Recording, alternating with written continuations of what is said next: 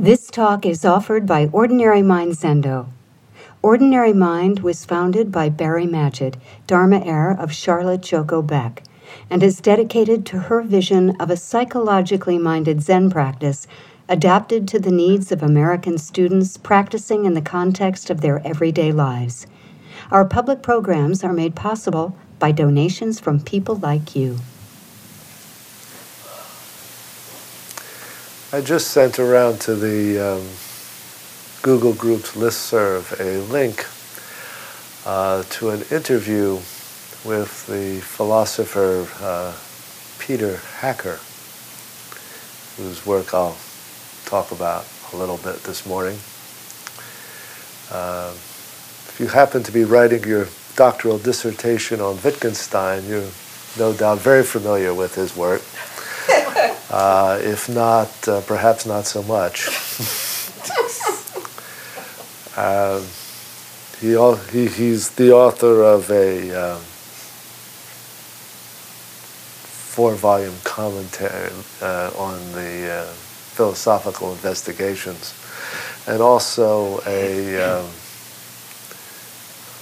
another book uh, called The Philosophical Foundations of Neuroscience, which actually Uh, would have slightly broader appeal, uh, probably numbering in the dozens of readers. Uh, people who are interested in philosophical critiques of uh, cognitive science and neuroscience.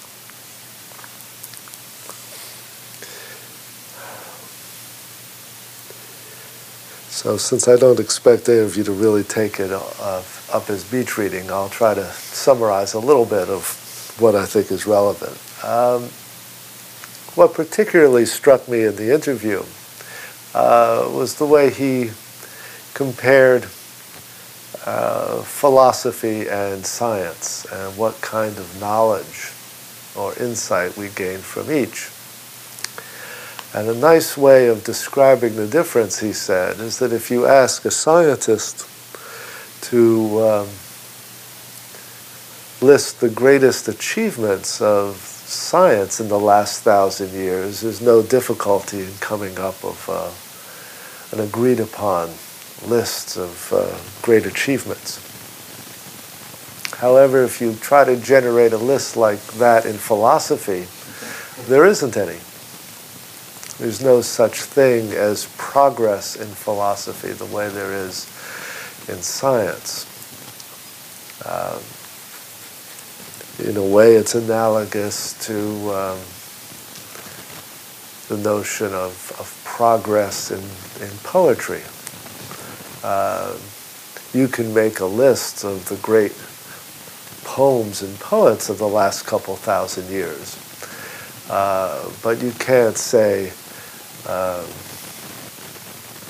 you know, we've really advanced on, uh, you know, incompetent poems like the Iliad. You know, we we really know how to do that a lot better than they did then, right? You can't write a better poem than the Iliad. Uh, what you can do now is write in uh, more diverse styles of poetry, and you can write poems that may appeal to modern readers more than uh, Homer does. But in terms of the uh, the mastery or the engagement with the material, you can't, it can't be bettered. Now, philosophy, uh, Hacker said, is uh, is a discipline in which each generation has to engage and untangle the particular conceptual muddles or uh, conceptual categories of their time. And it's going to be specific to, you know, what people are struggling with at a time.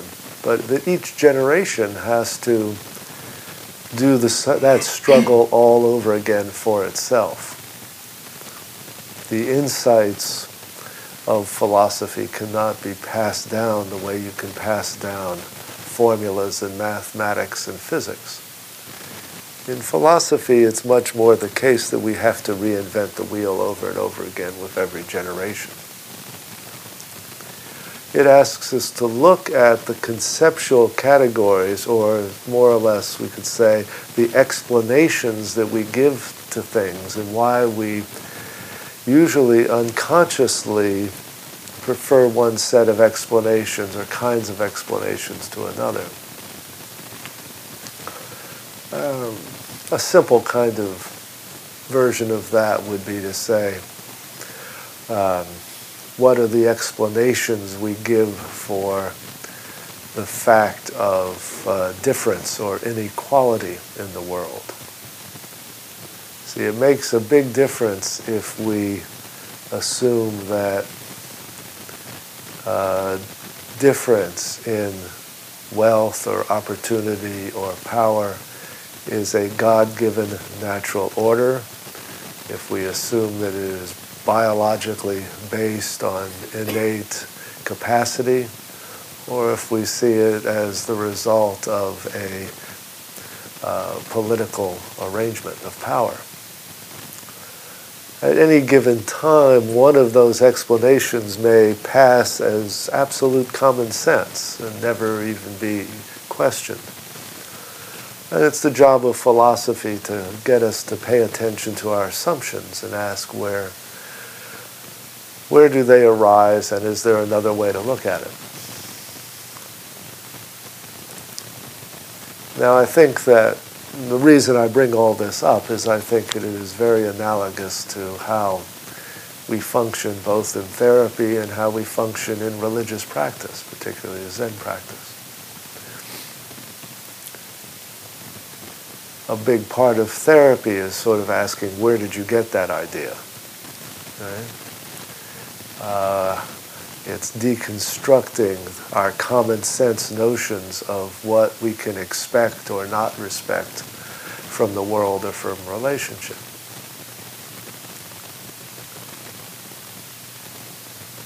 And our Zen practice is one also in which we try to look at our assumptions about who we are and what this life is. It makes us look at our assumptions about what we call the meaning of our life, or how we can come to terms with basic features of our life.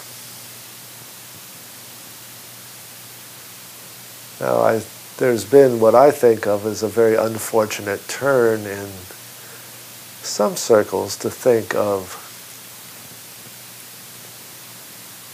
meditation practice as a um, form of cognitive science that we are investigating, like brain researchers, the way the mind works and are figuring out the fine-tuning of our minds and or our brains. But I don't think we discover anything very esoteric, really, uh, in our practice. And there's no information, really, that we gain, uh, like the information of a P E T scan of a brain, looking at what little parts light up when we do this or that.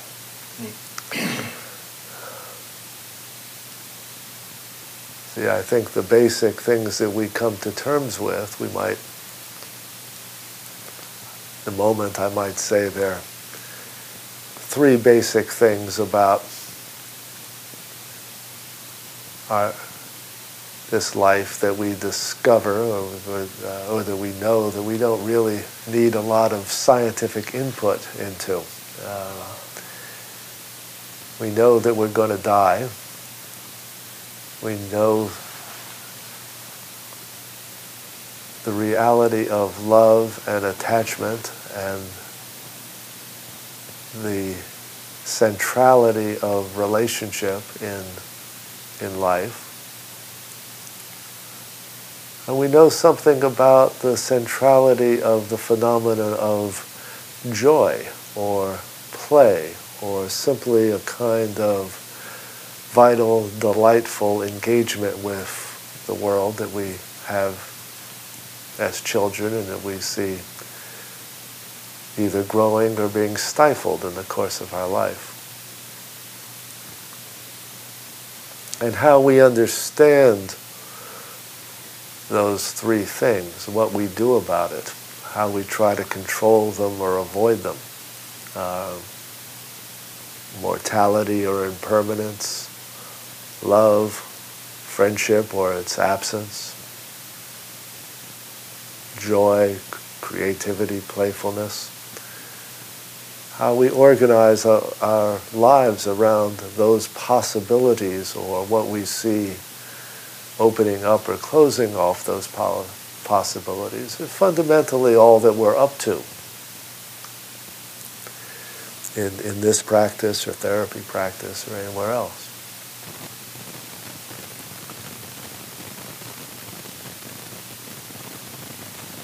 Now, Hacker's point that in philosophy nothing can be transmitted generation to generation, but we have to figure it out over and over again for ourselves, um, I think is true in terms of the content, but not exactly true in terms of the process. What we transmit is a tradition of philosophizing. What we transmit here is a tradition of a certain kind of religious practice.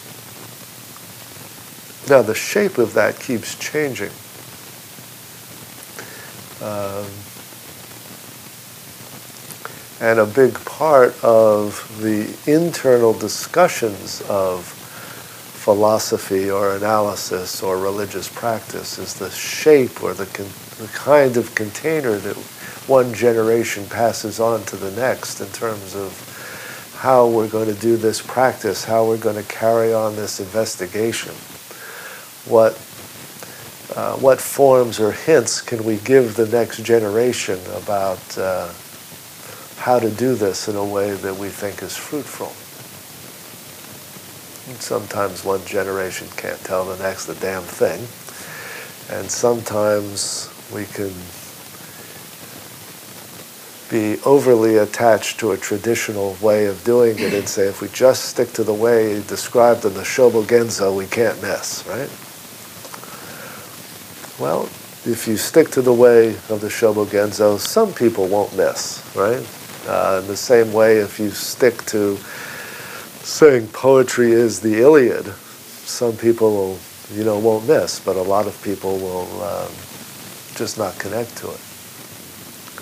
So we both carry on or transmit traditional forms, and at the same time we constantly try to figure out in what way do we need to adapt them so that they really come alive for us in the present.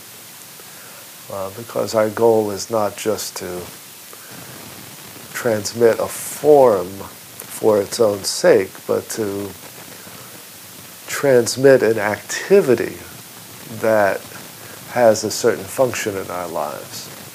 And uh, it won't have that function if it's um, uh, simply a museum piece, right? Uh, or if it's too uh, disconnected from the experience of everyday life to really uh, engage it.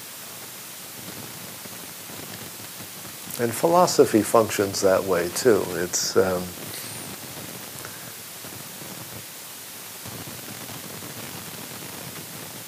you have uh, examples of somebody like Nietzsche who engaged his whole life trying to look at what are the fundamental assumptions we make about the meaning of our life in terms of religion and aesthetics and power.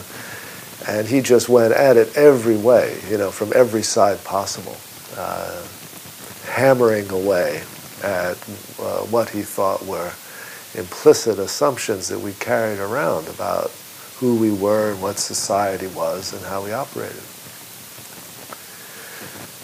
He, his kind of brilliant analysis can't be superseded, but it also may not speak to everyone. Wittgenstein's analysis of language is a fundamental critique, like Nietzsche's, that can't be superseded, but it's, again, not a style that everyone will be engaged by. So over and over we have to um, rewrite it, reformulate the problems, uh, and go at them in another way.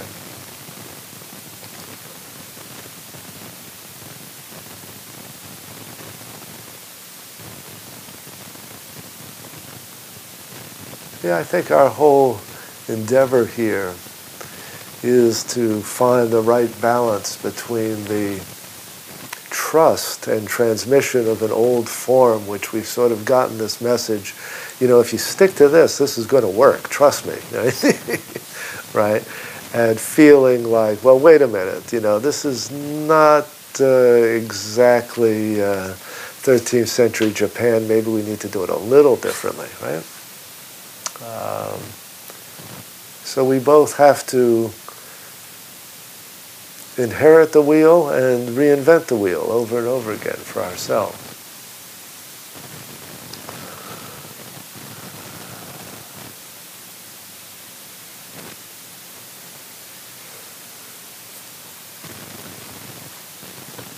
I think we...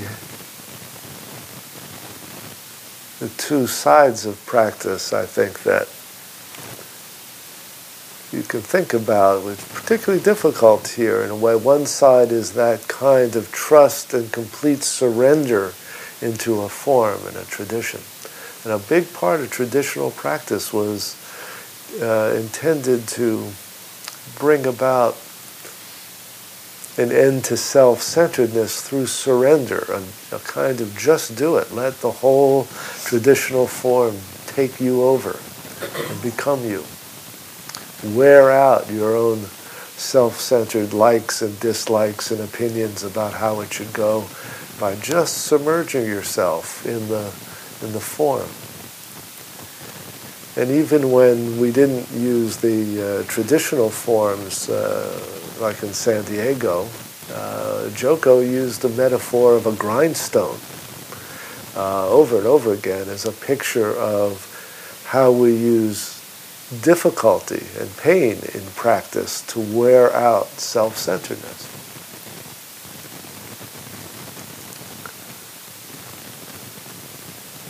That's something that every generation, in a way, has to surrender to uh, in order to be able to make any use of the forms that we inherit. At the same time, we have to find a, a form that we trust and makes sense to us. It can't just be submission. It can't just be a kind of passive, uh, almost masochistic, uh, re you know, kind of, well, this is the way they've always done it, so I guess this is what I got to do. That, uh, that just becomes dreary.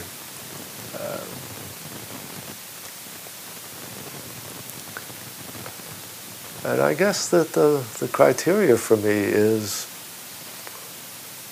how well does the, the practice that we come up with engage these three things in our life? How well does it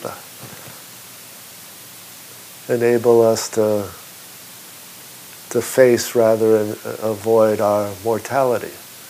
How well does it allow us to face rather than avoid our dependence on other people? How much does it foster that sense of joy or wonder in life? We say there's no gain in practice, but there really, there really is a difference uh, between a practice that's dead and a practice that's alive. uh, and though, you know, looking at it through those dimensions is a, is a good way, I think, of of asking whether the form of the practice that we're engaged in right now is, is alive or not. And I can create and transmit a form that feels alive to me. But each of you have to be active as well as uh, you know, just passive participants in that. That's the um, burden or responsibility of lay practice. We really are much more responsible individually for our own level and form of commitment to how we practice and participate and engage in a sangha that's not defined in a uh, rigid monastic uh, way where everything is uh, set in advance.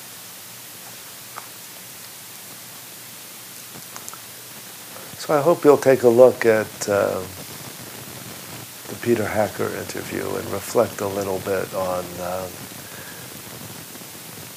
the nature of this practice, what it is we're engaged in, how to tell if it's alive or dead, and how to think of that uh, in terms other than uh, progress.